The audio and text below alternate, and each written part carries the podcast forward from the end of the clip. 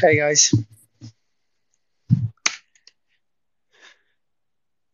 I was going to leave you there to awkwardly talk to yourself, but I decided to jump in. La, what, I thought I, was going to make co-hosting. I thought I was going to. Make Drop me. I, I want Ran. no, but co-host. That'd be Ran bad. does. Don't feel You know? bad because whenever he co-hosts, he ends up jumping off anyway. Guys take over. He doesn't value the position. With great power comes great responsibility. And I think Ran understands that. I don't think. You, I don't think you understand. The clock has moved, which means that now the show for me starts at five fifteen. So if we land up running over an hour, hour and a half, it becomes quarter to seven. And the problem is that half past six is homework time and bedtime for the kids. So there comes a time where unless there's like real, real events and real news happenings, then I need to jump off and maybe just spend some time with the family. Since the since the daylight saving clock has changed. Yeah, I, I have to be dead honest. Like, I would find it very, very challenging to do this show at that time of day. For me, it's uh, 10 15 a.m., very easy. So I actually commend the fact that uh, you show up because, and, and you have like 17 uh, times to make it as me. Yeah, look, I'll be, I'll be here. I'll definitely be here every day, and I'll be here uh, hopefully till the end of the show. But um, specifically on days where we run a bit longer, unless there's big news, obviously I'll jump off and rather spend some time with the fam. Thank you for your time, Your Highness. Well, well, I have no fam. We're not his family. We are not his family. I view you guys as my family, you know. Yeah, Mario, Mario, Mario, you have no fam. You have no fam, and if you continue like, if you continue like this, you may. I don't, I don't, I don't. I've given up on myself. Don't worry. I'll be just for the audience, for for for all the ladies out there. I'm a I'm a lost case. Scott and Ran, you have a better chance with than me. That's a, Um, M- Mario, Mario, what what nationality is your mom? uh, she's uh, Lebanese. so don't Lebanese moms, don't Lebanese moms. Uh, I mean, that, that's like. That's I haven't seen her. I haven't seen her. I haven't seen her in years, man. Because she lives in Australia. Yeah. Oh, really? Ah, okay, okay, okay. Uh, if, I can tell you if, if you're. Look at this. This one. This one. This one really. This one really dark, didn't it? This one really Uh, dark. It's like, what, what nationality? You haven't seen her in a decade. so, oh shit. exactly. That went dark quickly. That went, that went dark quickly. Um, but yeah, so, so Scott, maybe you should pivot to the market because it's obviously a lot less depressing than this conversation. Yeah, I mean, Ran, I think we can call our attempted uh, title here at Fed Powell Speaks to be a bit of a no- nothing burger because he's been speaking and nothing's happening, right? I don't think the Fed can move the Fed can move the crypto markets anymore because I think the correlation between crypto and the stock markets has been has decoupled completely. Um, so I don't think that. that But it's decoupling. It, The one thing that I did notice though about markets is that the tech stocks are outperforming all the other stocks by a huge margin now. I don't know if you guys picked it up. Uh, I've got a whole lot of stats for you if you feel like some statistics, but the tech stocks Yeah, are outperforming. Um, okay, so let me quickly get you some stats. See, I, I, I actually did some prep um, for this. So um, here, here it is. So here it is. So hold on. Let me just open all the stats prepared. I did a, did a whole lot of homework for you guys. Um, okay, so the you've got uh, here it is. So the ratio between the Nasdaq 100 and the Russell 2000, which is the the ratio between tech stocks and all other stocks, made an all-time high yesterday. It means that tech stocks are completely, completely outperforming the, the entire market. Microsoft finished the day with its highest closing price in history. Um, the tech relative to the S&P 500 has reached new highs. Um, the mega the mega cap tech stocks traded seven consecutive uh, um, green trading days, which is the biggest longest the longest winning streak since the beginning of January. Now, a lot of people now, you, how does this correlate back to crypto? Well, actually, if you think about crypto, crypto is actually a technology bet, and so you're getting the people are talking about a recession. People are talking about markets uh, potentially not running, but actually there is a bull market, a raging bull market happening in the te- in the tech sector, and crypto is a tech stock. Crypto is risk assets. It is tech, and so that's why an, another. Uh, that's, that's how I link it back to why we're why we're getting a unopposed rally in crypto at the moment. It's interesting. I had somebody come on. Now I'm trying to uh, remember on my show, but who said I think it was Dave Weisberger who said it's very clear right now that altcoins are correlated to tech stocks. I thought that was a bit of a jump. What do you think? He's right. Hmm, He's hundred percent right. He's hundred percent right. Interesting. We're, we're getting it. Look, I mean, I did see some warning signs. I'm, I'm not paying too much attention to it. Um, Berkshire selling US stocks for four consecutive quarters, highest cash position that they've had in a long in a long time. Um, lots of people calling a correction, including J.P. Morgan, including Morgan Stanley. So yeah, there are those warning signs. Yeah, they're calling it. Uh, you dropped out, I think, Ryan. Calling um, it Morgan Stanley. You guys can hear me. You dropped out. A WhatsApp call come through, but right now the music's on and the and the tech stocks are running. So we've got to we've got to we've got to dance with the music. Yeah, yeah, I guess the question I had, and we, we could even talk to the panel, is it truly that altcoins are correlated to tech stocks, or is it just one of those moments? But uh, are we what, what, just going up? I mean, my, my view, yeah, my view is more that the you know the crypto market is doing its own thing, and we're just having one of those amazing moments where Bitcoin goes up and goes sideways, and altcoins finally. But why why are we talking a correlation? So and, I, and, I thought so too, but it's actually like when you when you go back and say, well, hold on, tech stocks are actually running then you know it's not it's not maybe maybe it's not only isolated to crypto. Maybe this is a tech thing and and crypto and crypto is just tech. Bitcoin is store we, of value. Bitcoin is store of value, digital gold, and uh, the rest of crypto you can argue is just tech. So yeah, yeah. So so so, so on the on the I'm not sure if you can hear me, guys. Yeah, you can. Um, on the on the on the tech stocks. So we're talking about the correlation. First, uh, Anyone there? yeah, I think, oh, Ran can't hear me. Now I know the issue. Now I understand the issue. Yeah, let me bring. Uh, yeah, Ran, Ran, Ran. Yeah, yeah. So the uh, the question. Well, I had a, I had a question so, for Ran. I'll just ask it for the panel. Let's just go to the panel here, and maybe good to to kick it off with. Uh, uh, Otavio and Dave. In terms of the correlation, correlated, not correlated, Ran, I'm bringing you back up just because so you can actually hear me. Um, we're talking it, about it like it's a binary thing. It's like, hey, crypto's correlated, crypto's no longer correlated. Uh, does it does it just differ depending on the circumstances? It's not we can't say crypto is no longer correlated um, with the markets. Uh, just based on what we're seeing right now, there's a there's a divergence between Bitcoin and and risk assets, and we're seeing correlation between altcoins and tech stocks. Um, your thoughts on that debate of whether it's correlated or not correlated, Dave? Yeah, I'd love to jump in there. So I, I, think talking about correlation here when we're talking. Hey, Dave, you have a really bad uh, mic, mic echo. Are you sure? I thought it was perfect. Try again, Dave. Oh my God. Yeah, no, you're you're that, uh, you're perfect. I think. Uh, yeah, I think you're good at least on my end. Try again. Well, thanks. You're the only person who's ever told me I'm perfect in the entire world.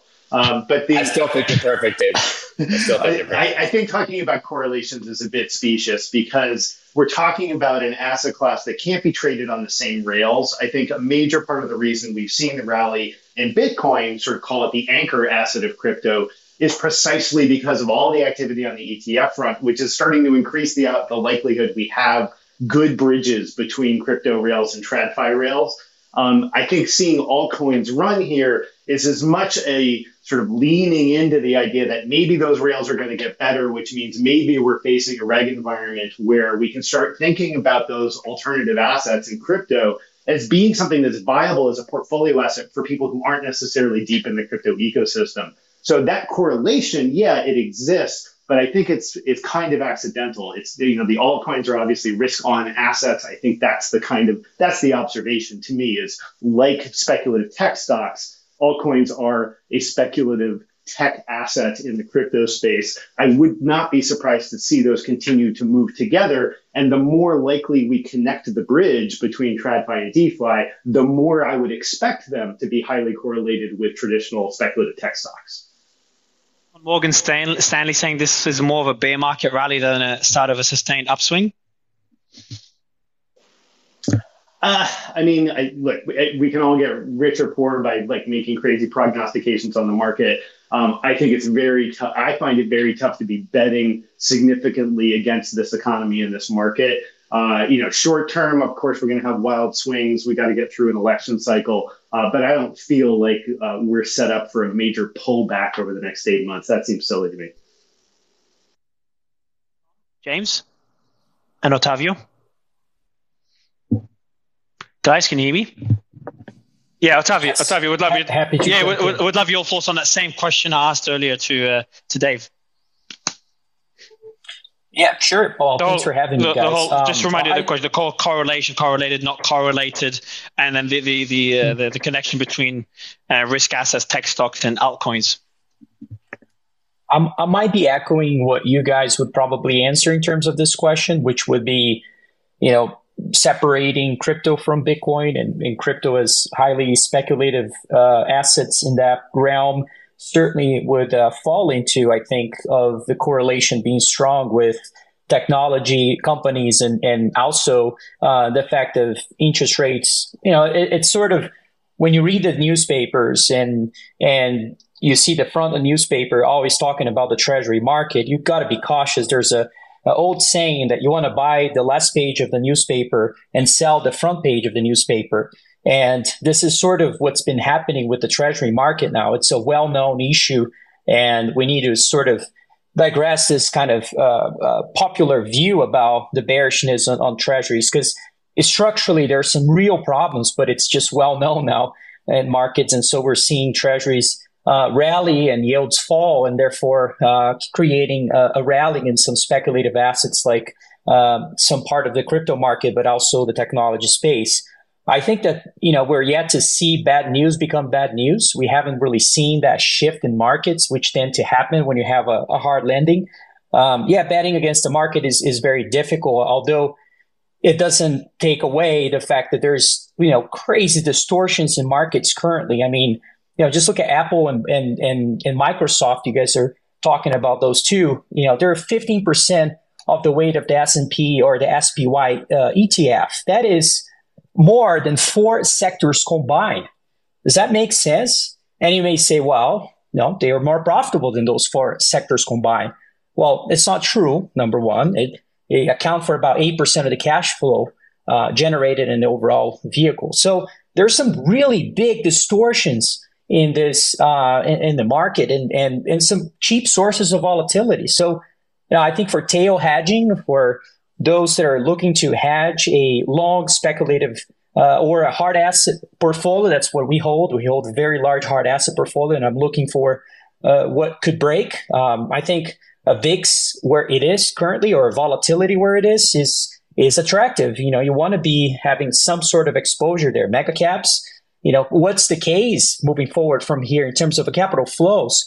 Uh, are we going to go from you know a weight of 15 to 20 to 30 percent, or should we be buying the sectors that are so distressed relative to those two names? Well, I think I think you got your answer here. So um, I believe you should be deploying capital into the distress areas, and so um, no, there's great opportunities in the markets. It's very bifurcated right now.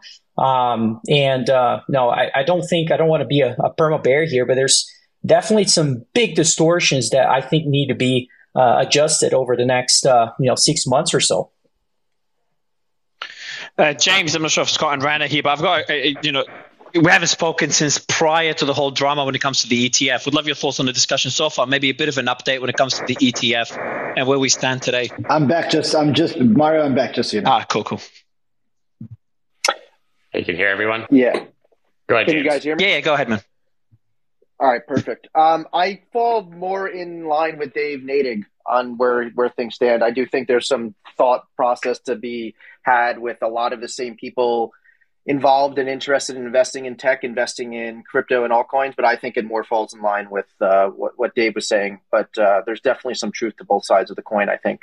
Uh, as far as ETFs go, um, the the silence is deafening on the grayscale and SEC situation. I I mean, I, Dave Nadig might have a different view, but I kind of thought we'd have like an inkling of like what the next steps were going to be uh, after the court affirmed the grayscale decision.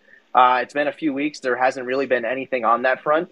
Um, so the, for, for, that reason, I kind of was looking in. There's been a lot of rumors about imminent approval coming. So I, I wanted to basically, I wrote a note this morning that looks at like when when these things could happen. So right now there's basically once the SEC gives you one of those delay orders um, that we've seen a bajillion times before, where the court punts or delays on a, a ETF decision. Basically, the, there's a comment period after that where the public can comment, and then also um, sometimes there's a there's a rebuttal comment period. Essentially, the comment period ends today. So theoretically, for the first time since the grayscale court case was affirmed, there's a period that starts tomorrow, possibly even today after market close, if you want to get specifics, um, through like the 17th, maybe the 21st, where the SEC has a window that they can approve every single, all 12 ETFs, including grayscale, under the 19B4 process. Uh, so that's something to watch. I don't think like, oh my God, it's definitely going to happen, but that's something that we're watching here on, on my end. Um, but we still do think it's going to happen. Approvals are going to come under that 19B4 process by January 10th. The other side, which hasn't been talked about as much, and you've seen all these amendments if you've been following, um, that all these issuers are filing amendments to the prospectuses or S1As, as you call them, and then we Grayscale filed their S3. Um, this is indicative that that 19B4 process goes through the Division of Trading and Markets at the SEC. That's about they're worried about fraud, manipulation, those things. This other process that goes through a different division called the Division of Corporate Finance, and basically they're just worried about risk disclosures. They they want to they're a disclosure regulator, of the SEC. They want to make sure everything is disclosed. They want to know you everything in their documents, the offering documents, are explaining how the funds works, the risks, which is where you've seen those comments about like um, p- potential ESG and environment issues with Bitcoin in these documents. That's basically the division of Corp Fin highlighting any potential risks. So all these amendments are indicative that that process is underway. So basically, in order for anything to launch, you need two things. You need that 19B4 approval, which we've been waiting for, the, the, where we see that clock and the delays and potential approvals or deny orders. And then the other process is this S1 approval process, where the Division of Corporate Finance basically signs off on those documents. Once both of those happen, that's when an ETF can launch. So basically, we're wa- I'm watching those two two paths to see where we're at, and it looks like we're moving forward on both of them. No guarantee we're going to get all of them at the same time or when, but it's it's something we're watching closely. They're coming, James. James, what what is your thought process on the ETH ETF approval? Say we do go forward with the Bitcoin approval here in the next, you know, call it at latest January how likely is it that ETH gets approved in short order, or is it the same sort of like process we're going to have to go through again, where it's going to be potentially multiple years? Obviously, a lot of that um, hinges on what the administration looks like. But how are you kind of thinking about that? Yeah, so I think ETH is different from every other digital asset in this sense. Uh, we already have spot ETH applications. There's about five, I think, right now. Um, they're due at the earliest for final decision in May of 2024. Um, so I think if we jump ahead to January and if we're correct and we think that we're going to get approvals on these spot Bitcoin ETFs, I think the SEC is likely to also approve these Ethereum ETFs in May. That said, there's a, there's other issues at stake here that the SEC and these issuers will have to, pun intended, I guess, uh, to, to, deal with, with on the Ethereum side with staking and and things like that that Gary has hinted at that he might have issues with. So there's no guarantee, but the the full the final decision on Ethereum ETFs that have already been filed or due at the end of May. So theoretically, we could get to June and have both spot Bitcoin and spot Ethereum ETFs. I have to do a deeper dive into the Ethereum side of things, but assuming that Bitcoin ETFs are approved, we think spot will come because you have CME Bitcoin futures that led to Bitcoin futures ETFs. And the same side, you have Ethereum futures from the CME that led to CME Ethereum futures ETFs. And basically, the whole process, assuming there's no delineation between Ethereum and Bitcoin by the SEC, should be viable to get a spot Bitcoin ETF, a spot Ethereum ETF in 2024. That said, Bitcoin and Ethereum are on a pedestal all their own, and any other digital asset is potentially years down the line. Obviously, going back to what you said about the administration change, things like that, literally an act of Congress could change that conversation. But as far as I'm concerned and what I'm looking at, Bitcoin and Ethereum are completely separate from anything else in the space and James, I'd take the other side of the trade on on May approval. I think they'll punt those as long as humanly possible, even after they approve a Bitcoin ETF. There's enough distinction in how the price of ETH gets set, largely because of its usage and burning, uh, that I think that they'll be able to just drag that out forever. Again, absent a major shift in Washington, which makes it pro crypto. Remember, we're still in a very anti crypto regulatory environment. We had to get court cases to get anything moving. I, I think it's just two, two questions, James. Um, is there anyone that, that thinks anyone, you know, any analyst that you talk to that think a Bitcoin ETF could never come or could not come in the next year? Is that even the poss- possibility anymore? It's the first question. Second question: How's the appetite, in your opinion, when you talk to people in the markets after we saw the disappointment with the ETH ETH futures? Yeah. So um, I wouldn't put the reason we're at 90% by January 10th is pretty much solely because of the political backdrop that Dave was just talking about. It's a very anti crypto backdrop. Gary Gensler is running the SEC, so anything he wants to do, uh, like he he'll if he really wants to burn some bridges and push things uh, against the court decision, he might be able to do it and delay things and stop it even further. So basically, we're never going to be at 100 percent when Gary's in office on these type of things. Um, so that that's the first question. So I, there are people out there that still think the SEC is going to do everything they can to not allow these things to launch.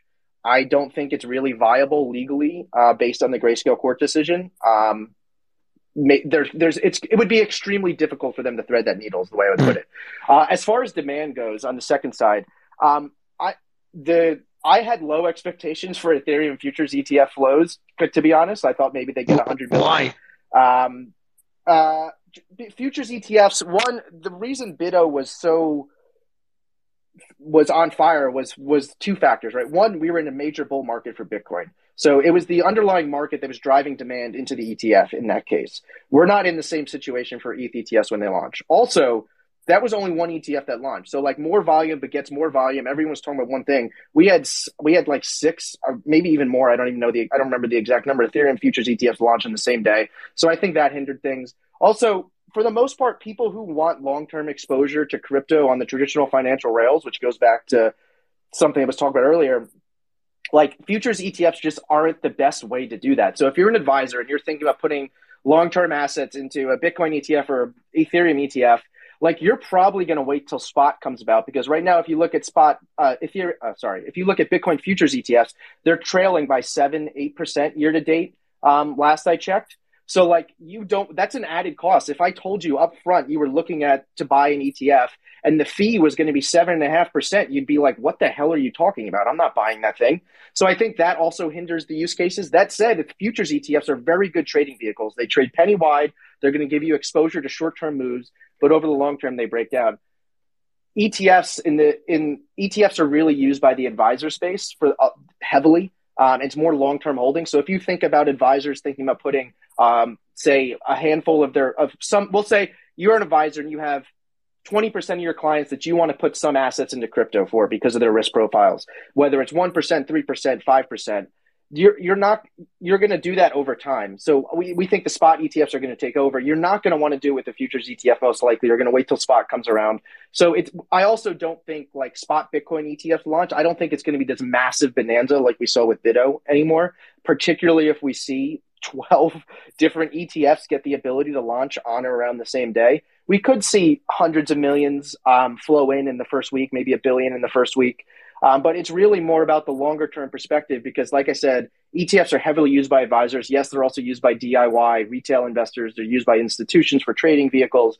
But for the most part, the long term sticky assets are going to come from advisors and people wanting access to Bitcoin and traditional financial rails. And that's, I don't think that people are just waiting. Like anyone who wanted access to Bitcoin and wanted it immediately, like you can open a Coinbase account, what have you. Uh, you have that access. But for, for long term portfolio building, these spot ETFs will will that's what they'll be used for, and also for trading. But um, so I think these spot ETFs will take out the futures ETFs. So BITO is basically if you're if you're ProShares, you're hoping that this gets kicked down the road for as long as possible because you're sitting on a gravy train right now because you're the best option right now in the market. But uh, once spot ETFs come about, it's going to be mm-hmm. hard to compete. Mm.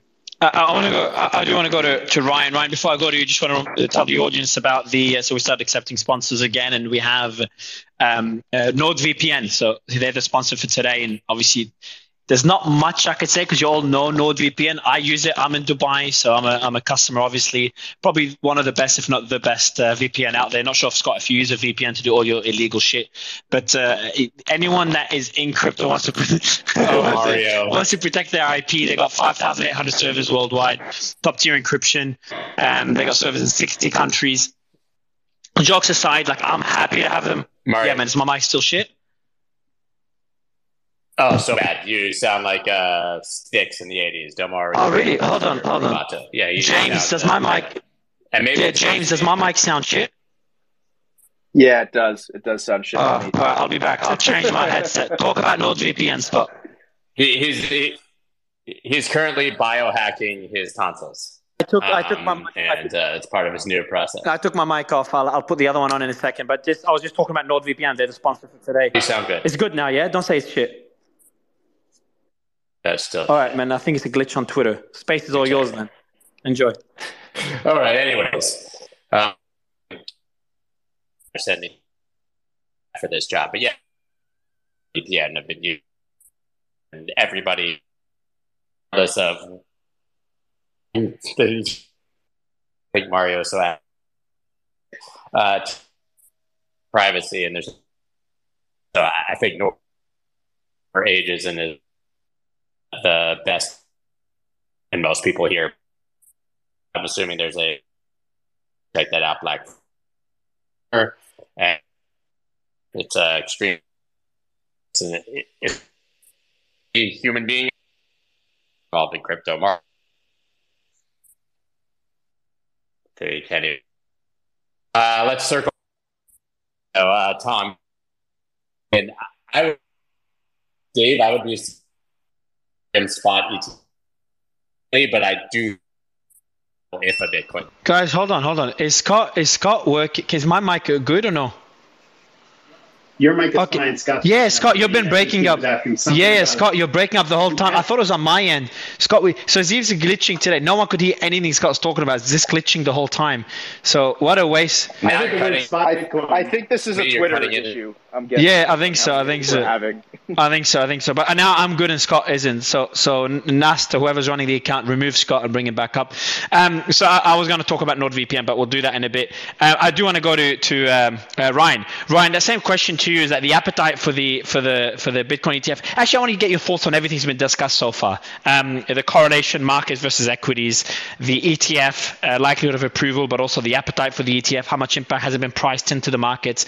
You know, so I, I don't think we've either we haven't spoken in a long time, or it's the first time we speak on this stage. But we'd love to get your thoughts on everything, Ryan. Good to have you.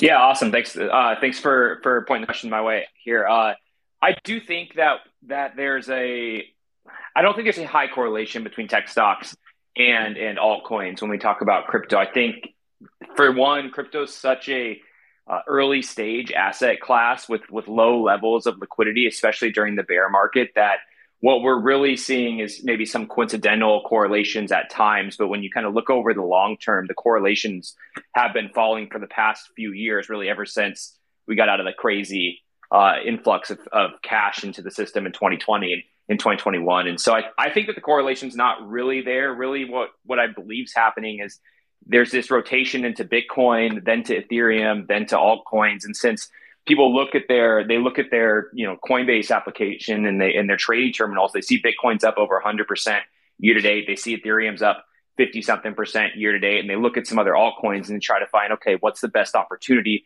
for me to deploy capital right now? I don't think people uh, have are understanding that the Bitcoin ETF is is not priced in. At least from my my perspective, I don't think it's priced in. So it's kind of short sighted to look and think they missed the boat on Bitcoin. I think we're still kind of ramping up to to see what the ETF application will actually or, or sorry ETF going live like what that impact will actually be on the price of Bitcoin but I think it's more just people kind of speculating further out along the curve once they think they've missed the boat on Bitcoin once maybe they think they've missed the boat on Ethereum trying to get those those uh, you know smaller micro or, or market cap assets and uh, that that's in my opinion what's happening here with with altcoin rally that we're seeing today. You see Bitcoin settle, you see Ethereum move a little bit, and then settle. Well, what about Ryan? What, what about what about behind the scenes? Like we're talking about the markets, but we, we- one thing I always ask is: is the, is the VC sentiment changing? Is the uh, institutions' uh, perception of the market cha- of the industry changing? Uh, What what can you tell us from these private discussions you're having? Are these are people starting to shift their perception of, of crypto post FTX? Definitely, definitely. Like we talk to financial advisors and family offices and RAs every day uh, across the U.S. and and what we're seeing is is kind of twofold. One, we're seeing an appetite increase for Bitcoin specifically as an ETF is coming close to getting to market, and then we're also seeing more interest in education on lower market cap assets or other crypto assets. One thing that's maybe surprising, I was just on the road talking to some financial advisors over these past few weeks. Most of them, to be honest, haven't even really heard of Ethereum or don't have any idea what Ethereum is. And so to think about, to, to think that they're looking at altcoins as a new type of technology and that they're really studying those, I think is the wrong way to think about it. They're spending like 1% of their time thinking about crypto assets. Most of that's about Bitcoin. Some of that's like, oh, okay, crypto's a technology. Cool. What else is out there? Like I had a conversation recently uh, with an advisor and they didn't realize Ethereum was even a blockchain, yet they're invested in Bitcoin. And so I think you have this this nuance here that they're barely spending time thinking about crypto. So they're not really going down the risk curve all that much when it comes to crypto assets. And, and I think James mentioned, you know, they're institutional investors are talking about a 1%, 3%, 5% allocation to crypto at most. And maybe they're carving out of gold, like an alternative asset sleeve. And maybe some of them are carving out more than that and they're doing it out of like their technology sleeve and deploying a little bit of it towards Ethereum. But majority of advisors here just uh, and institutional investors broadly are really only gaining access to crypto through through Bitcoin, other than obviously venture capital. When when do you think that could when could that where could that change in your opinion from an institutional level, moving away from just uh, exposure through Bitcoin, start look at riskier assets and start understanding the, the industry a bit further, and beyond. And I'm talking even beyond Ethereum. Yeah, uh, I, I do think that we need probably to have lower interest rate environment before we really start to see institutional uh, investors, institutions kind of going down down the list of market cap and, and looking at some of those other newer assets. Like two things need to happen. One, we need to have a lower interest rate environment because right now the risk reward just isn't there for some of those assets uh, or most of those assets. And then two, the education just isn't there as well. It's taken years for these institutions to get behind Bitcoin and and start learning about Bitcoin. We've seen the evolution that that people like Jamie Dimon or Larry Fink have taken in their in their education to Bitcoin now becoming thinking of it as a quality asset or having the ability to uh, be a store of value over time. While you know Bitcoiners have been kind of beating their drum to that for ten plus years, and so I think that it just takes a lot of time. I'm multiple years is my guess uh, before we start to see institutions really coming around to even Ethereum and beyond that. I think it's five years plus. Wait, look, uh, one more question before we go to Wick and Dave, and I'm trying to bring Scott back up. Well, the question I have: If the markets have done as well as they have with the current environment, the current interest rate environment, we're already at what above 35k that's fa- first it's just fascinating to see.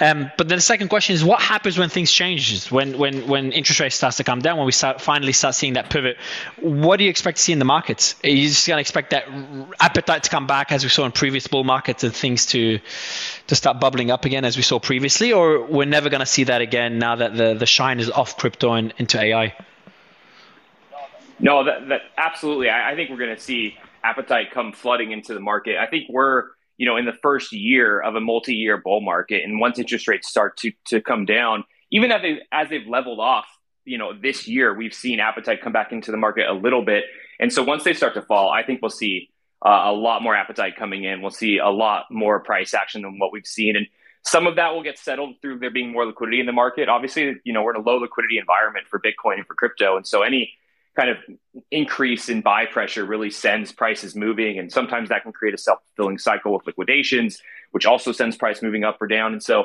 uh, I do think that a little bit of that's playing a factor here. But yeah, once interest rates come down, I think we'll see a huge interest coming into crypto. I don't think the AI opportunity there will kind of dissuade it because crypto is 24 7, 365, you know, liquid assets. You don't really have that with AI. So you have a different investor base with retail investors and even, uh, you know, as, as James was saying, a lot of institutional investors who need to trade through vehicles like ETFs, for example, or private. One last question, and we'll go to Tom and Wick. Last question, Ryan. In terms of the halving, everyone keeps talking about it. It's like a, a, set thing where everyone's waiting for it. It's almost like a guarantee that the markets will reverse when, when the halving kicks in. We'll get closer to the halving. Is that a myth, or is, has it become a self fulfilling prophecy in your opinion? Because it, it's obviously we don't have that much history to go by, um, yet that's all that everyone talks about. For to me, it just starts to seem like a like a voodoo self fulfilling prophecy.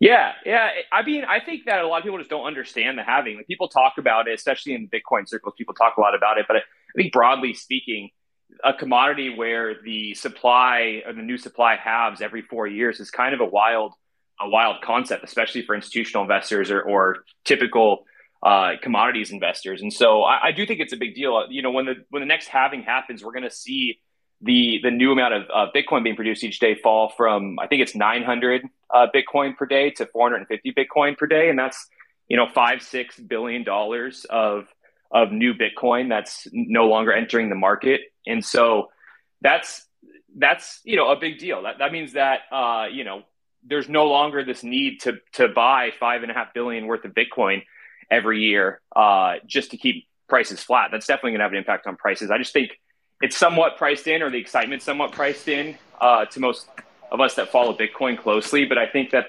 broadly speaking, the market I, hasn't really got behind that. Oh shit! I'm talking to myself. Yeah, Great. I, like, I, I love it. Sound again. Yeah, yeah, no, no, like, no, no, no. I was talking to myself. i I've literally tried three phones, like two uh, different internet connections. No matter what, I finally got back on, and you literally just completely trolled. No, no, I was it. no, I was just talking to myself. I was just taking a jab at someone. I was just saying I want to take a jab at someone in the audience that I respect tremendously. He's an incredible speaker and a regular guest who gave us a, who, who came into a space once and talked about the, how disappointing crypto's been and how well AI has done. It's probably one of the most disheartening um, uh, speeches I've heard on on on stage. Um, and uh, I would love to get his thoughts if he wants to request on whether that perception has changed, uh, considering what we've seen recently, um, or that, that, disappointment in crypto and that excitement around, around AI remains. Um, so I'd love that that that audience member to come up. Um, otherwise, uh, Scott, first, I'm, I'm, glad you finally figured out technology in your back. Um, I, I do want to go to Tom, unless you have something to add, Scott, and get Tom's thoughts on this. No, go to Tom. Go to Tom. Yeah, so Scott just outed himself as having three phones, which I, I find a little questionable. So we'll just we'll we'll gloss over that. But uh, why does Scott have three phones? But I would say, you know, uh, we did a really good job talking about the supply side or the demand side of the equation here. Who's going to buy these assets? But I spend a lot of my time on the project side, so that would be the supply side for this. So, are there new and interesting projects actually coming to market? Are there new applications that people actually would want to buy and invest in? And just in the past month alone, we've evaluated over 150 deals, which is, I would say, 5x the previous month. And rounds are closing quicker, their valuations are being marked up quicker.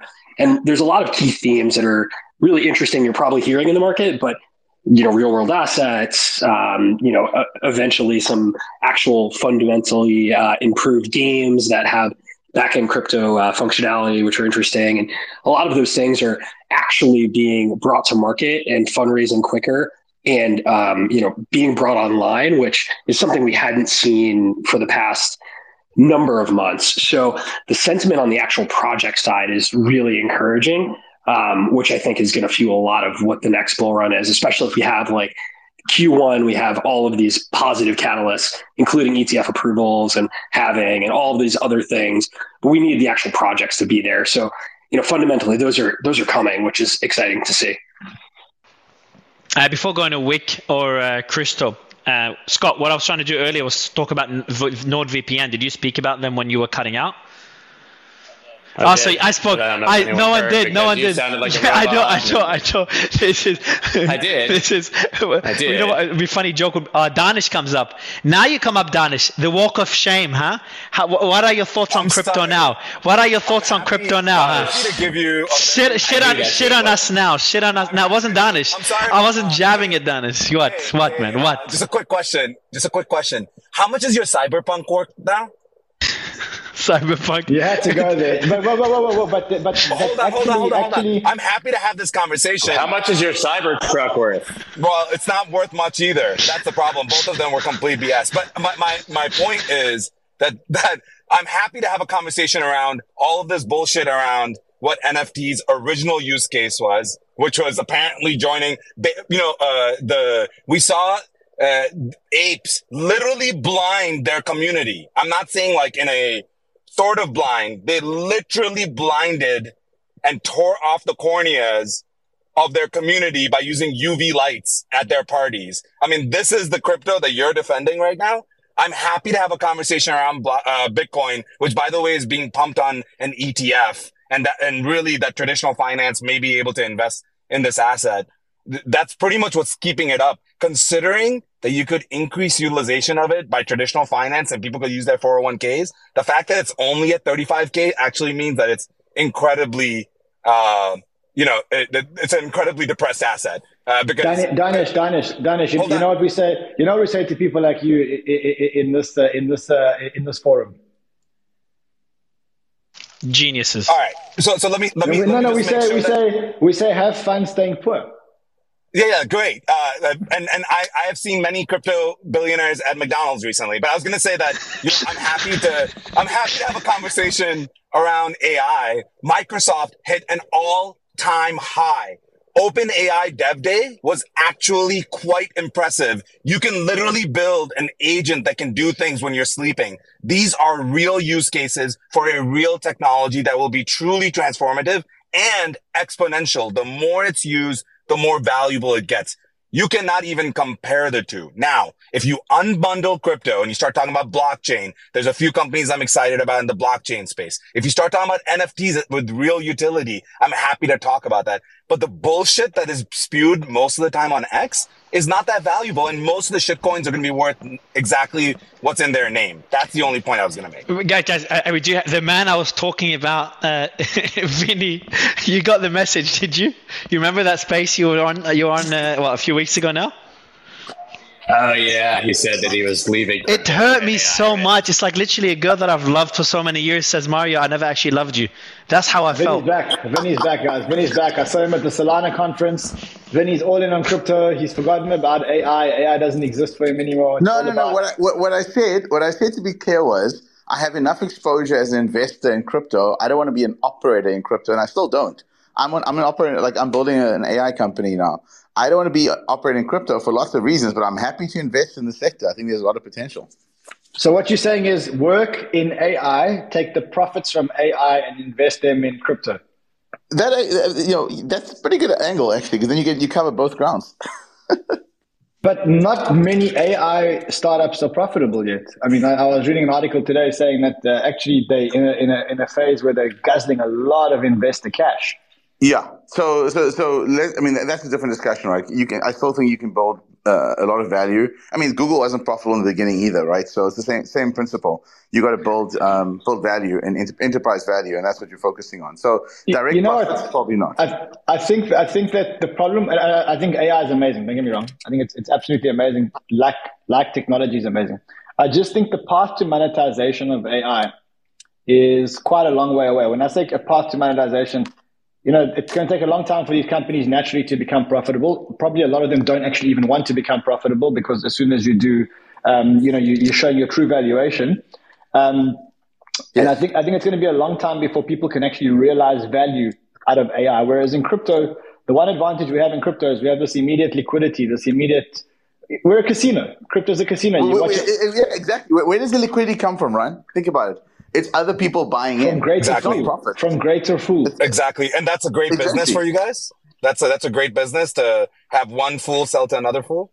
Oh, oh, oh, don't say you guys. Don't you guys. I'm I'm I'm doing AI now. Wow. So you see, you see, for people Wow. that are listening, that you are their exit liquidity. That's what people are trying to do in crypto. You are the bag holder. That's the problem. AI is actually the- the- Danish, do- do you know why? Do, by the way, do you know why that's the case? Do you know why it's the case? And most people don't realize it. The, the reason we have this problem in crypto is because of the regulations. The regulations don't allow you to do things like to make crypto very much security like, right? You can't make it a security. So you can't say, uh, you, you, you can't build things in crypto where people get a return and, and promise returns, etc. So then it's all speculation on future value. Uh, it, it, this is the problem, I think.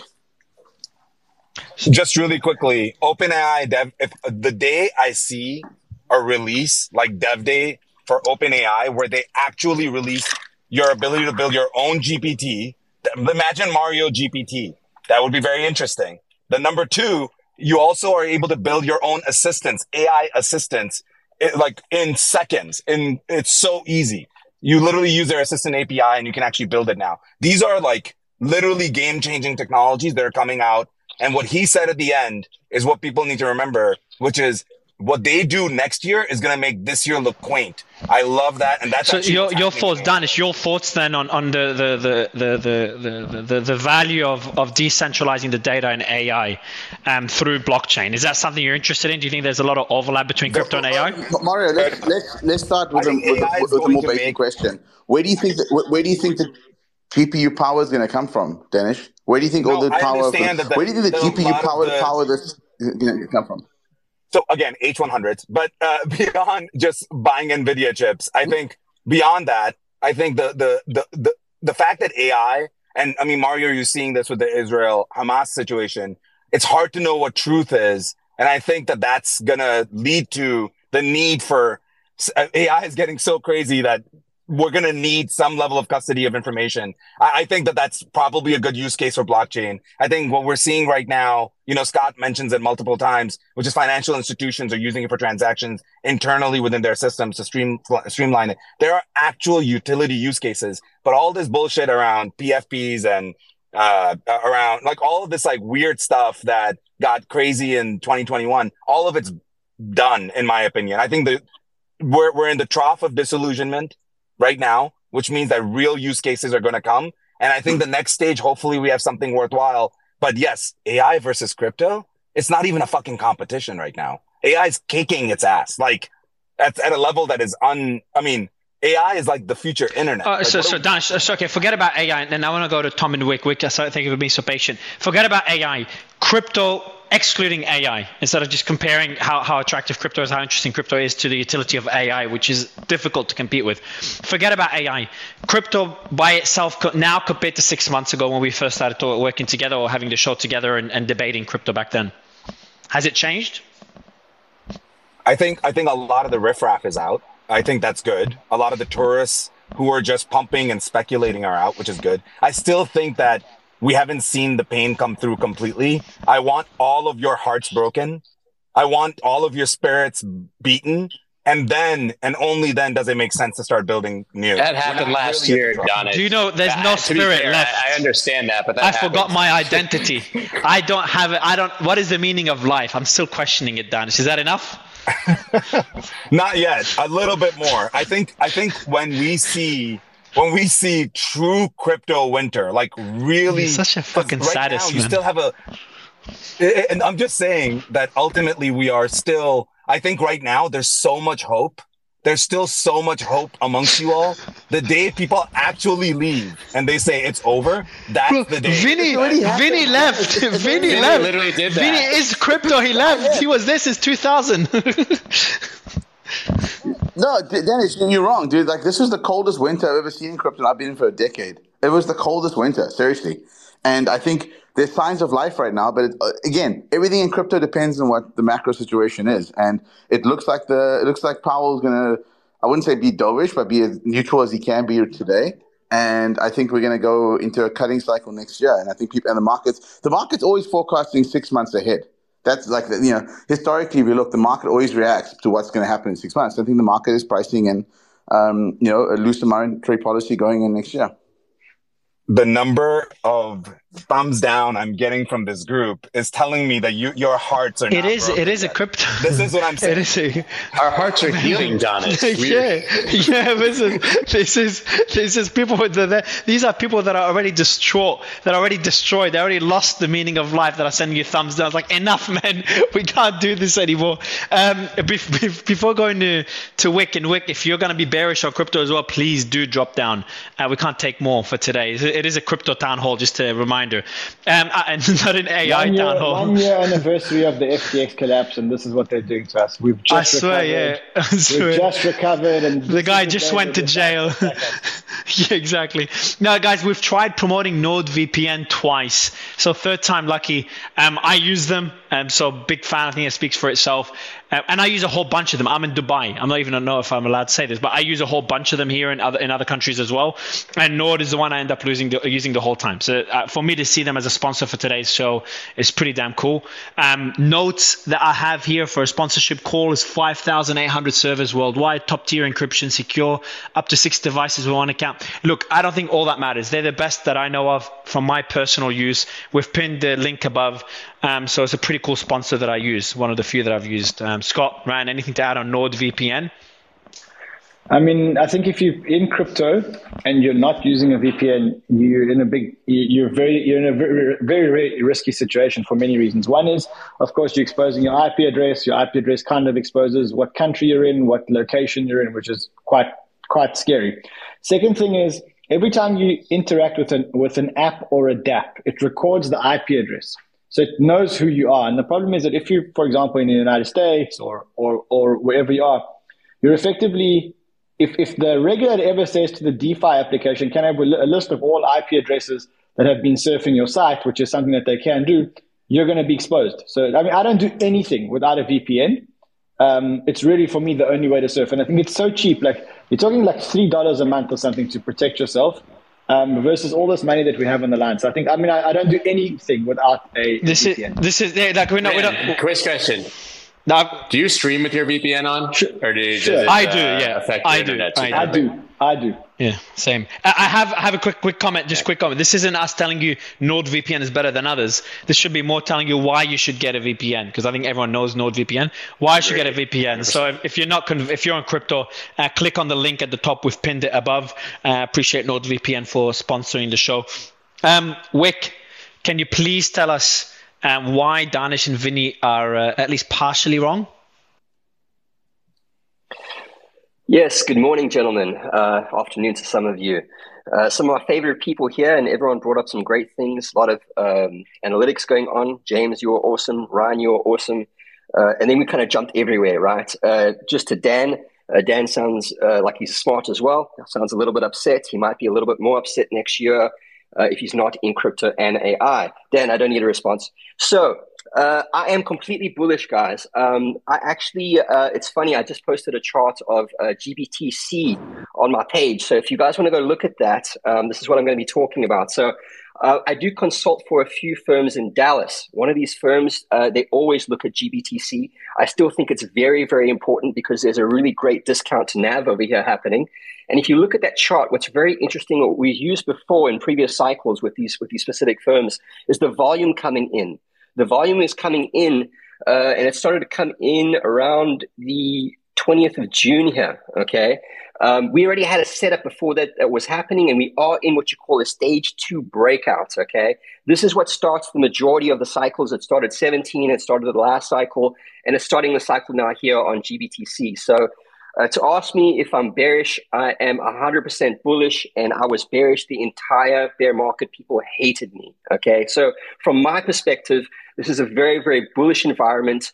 Um, you can see how everything is lining up. Everything is basically right under resistance, kind of just doing this bullish consolidation, waiting for this ETF approval. Okay. So now let's talk about this ETF approval. I see everyone talking about, yeah, it's priced in. That's not what I'm looking at. I don't care if it's priced in. Okay. It's just the start of the bull market. We've got the halvening coming. We've got uh, uh, the ETF coming. The risk reward ratio it's it's so good right now. But let's talk about this ETF. I don't think it's uh, whether it's priced in or priced or not priced in. What I'm excited about is that when we get this approval of ETF, it's the adoption that comes afterwards, right? How soon that comes, I don't know. But it's one of the biggest events for me having Larry Fink uh, approve an ETF uh, uh, that that all my all my guys from all the exchanges can now stop uh, trading on GBTC and they can go and, and, and do this the right way, right? There's a lot of funds and pension funds that that haven't been able to get their allocation, and I think this is is what might do it, right? Maybe not out the gate. Maybe we have a little bit of volatility out the gate. Um, Scott has just pointed out my South African accent. I talked to family this morning. It happens. So basically, I, I literally messaged him. I was like, sometimes I hear it so strong, and sometimes it's like you're just a guy from Texas. It's also because of Vinny. He's been talking, and when this happens, things change. Uh, so, so yeah, no, thank you for that. Um, but no, guys, I, I, I'm so bullish. Everything is lining up right under resistance. Whatever you want to talk about, whether it's Bitcoin lining up right there, whether it's Ethereum lining up there. I think Ethereum's another sleeping giant. For people that say that it's all a Bitcoin story, I think it is a Bitcoin story for now. But what I, what I also think is that we are probably going to get that uh, Ethereum ETF. And it's, again, everyone's focusing on the institutional guys. And yes, that might come, it might be fun. But I'm actually looking at this from the perspective of uh, when they release that ETF, right? What's going to happen is it's going to be a lot of news happening, right? What is this going to do to retail? This is going to cause retail to try and front run the institutions, whether they come in or not. So just that alone is going to cause uh, an alt market uh, to happen. And we're already seeing that dynamic. Scott already talked about it. Uh, you're already seeing the dynamics when, you know, Bitcoin stalling here under resistance and all of a sudden all the alts start to fly. I mean, all the writing is on the wall, guys. So um, from my perspective, if you are uh, bearish like uh, Mr. Dan, uh, you're doing yourself a big disfavor. It's never been a better risk versus reward now. Um, now's the time, guys. So that, that's my opinion, and uh, I'll take any questions if you guys have any. Any questions if we have any? Um, next question is, what do you expect to see in the next, uh, in the short term versus the long term? Because I think the argument you make, it, it, you know, is a fair argument. I think an, an, argument that anyone could make in the long term. What about in the short term? What do you expect before before mid next year? And when it comes to Bitcoin as well as altcoins, comparing the two. No, that, that's a, that's a great question. You know, I think the closer we get to the halvening with this ETF, it's just bring, bringing more and more attention. Short term, you know, we really are beholden to what happens with the, the ETF approval, right? But uh, I talked to Scott about this. Let me pull up a chart of Bitcoin so I can look at it while I'm talking to you. One second. Okay, so let's say we get an ETF denial. Okay, from my analysis, I like to think of things in stages. I have my own little framework. That's actually good. Hold on, you're going to give us what will happen if, if the ETF is denied, and what will happen to the markets? Is that the analysis you're about to give us? So I work off probabilities, right? You never work off absolutes. Only uh, only really new new guys work off absolutes because if you've been in the markets for any uh, period of time, you know that there's there's no such thing as absolutes. Probability says that if this ETF is denied, that we could possibly find ourselves in that same range, what I call our stage three basing level that we were just in, which is between a low of 25,000 and 31,000. Okay, that's the range that I think, actually, no, I'm sorry, the high will be 30,000. I think we dropped down into that range and we base, right? And why do I, why do I think this might happen? Because you also see in previous cycles that uh, just before we kick off, uh, not the bull market, but that parabolic move, right, that, that starts to initiate, before that happens on all the previous cycles, we've always had a 20 to 30% pullback.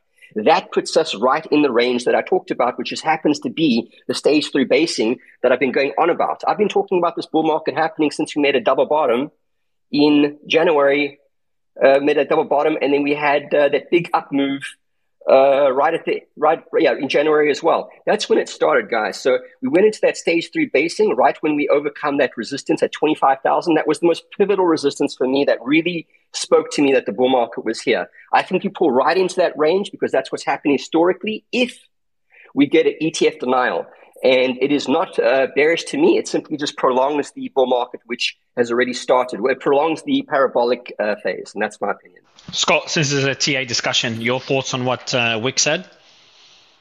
Is your audio? Yeah, I mean, I align. Yeah, I align well. I think that uh, generally there's no reason right now to be particularly bearish if the market is giving you opportunity, take it. So I, I don't, you know, not particularly concerned right now uh, what's going to happen in six months or a year. I know what's happening now, and it's been a great time to take advantage cool. of that. Let's get some final thoughts, Tom, Dave. Just real Sorry, quick, you know, the, the Bitcoin is what uh, 131 percent of the lows, and you still have guys like Dan uh, calling this uh, uh not not not bullish, right? So, argument is is already gone. It's it's a bull market, guys. Yeah, I, I would just put in the one caveat that while I'm absolutely bullish on the long term, in the path between here and when we have a couple of ETFs trading, there's going to come the issue of the GBTC conversion. That's $22 billion that's locked up at a discount right now. Some substantial portion of that is hedged. And so while we're looking at that 22 billion and thinking, well, that must mean we're going to have 50 billion in weeks when we launch an ETF, I think you're going to see that 22 billion in a converted come down dramatically, perhaps by half. Because how is it hedged? People basically because people are taking the alternate opposite positions either through the options markets or on chain using futures. Like there's Option, options market. Okay. So my, my point is simply I've talked to a number of institutions who have positions sitting at a discount who have found whatever they believe to be the appropriate negative beta hedge against that. Um, some of that's going to unwind. And so I would just be cautious trading in and around the approval days. I think they're going to be enormously volatile. If you look at the options market on uh, on Ethereum, that hedge has actually come off. So it's dramatically come off, and they haven't put that hedge back on. So that's one thing I wanted to talk about. Uh, just just say real quick about uh, the hedging, especially on Ethereum specifically, right? It hasn't popped, but the hedging that they have been doing, uh, uh, that, that that's not on anymore. That came off, I think, last week. I made a post about that. Uh, Tom. Yeah, just to circle back to the comments earlier on um, AI. So I, I, don't think it has to be an either or thing. It's I think they're very complementary, and actually the best way to play AI is not to invest in some overpriced round, especially but, something but, like so, Tom, Tom, when, when you say they're complementary, it complementary when it comes to, to application, but for, in terms of attention, when it comes to risk assets, when the market starts to froth up again and the Fed pivots, that money needs to go somewhere, and it's about what portion of that money will go into crypto-related risk assets versus AI. That's where they're, they're no longer complementary. So, so, so, but I mean complementary in the fact that if if we see what crypto does best, it provides fantastic infrastructure, right? Like Bitcoin is a better transfer or store of value. Um, other applications like Ethereum, you can argue are very similar, but for for AI, you need what do you need? You need large amounts of storage and you need large amounts of compute. And guess what? Google and AWS cannot support all of that. And if they do, and if they actually can, which is um, unlikely, they're going to do so at higher costs. They're going to do so at larger centralization rates, and they're also going to be able to censor any and everyone they want. So, what are the two things that actually crypto can provide a use case for that uh, facilitates an acceleration of AI, which we all agree is a huge trend? It's decentralized compute and decentralized storage. Because decentralized compute, you can surface, uh, you know, your latent compute capacity from your home computer or um, from, uh, you know, data center that's not using uh, some capacity, and you can have a more updated network than you know even Google because Google if they get you know the new Nvidia chips they have to buy you know thousands of those and they have backlogs to to, to update all that and provide that capacity. But guess what? If you surface a network of everyone's home computer, you could find that top of the line chip and that latent capacity to help train these models. Same thing on the storage side. There's not enough storage for all of the uh, explosion of AI that's coming. So, you know, I think it's short sighted to look and just say these two things are are, are different. And um, I, I, really think they're extremely complementary. And crypto really superpowers AI, which is what gets me really excited. Cool. On that point, I think Scott, um, we've covered it pretty well. While we, me and you wrap it, just for the audience, if you haven't got check the pin tweet. If you're on crypto, if you're not in crypto, don't worry. But if you're on crypto, check the pin tweet and download NordVPN. Scott, I think it was a good space, good discussion.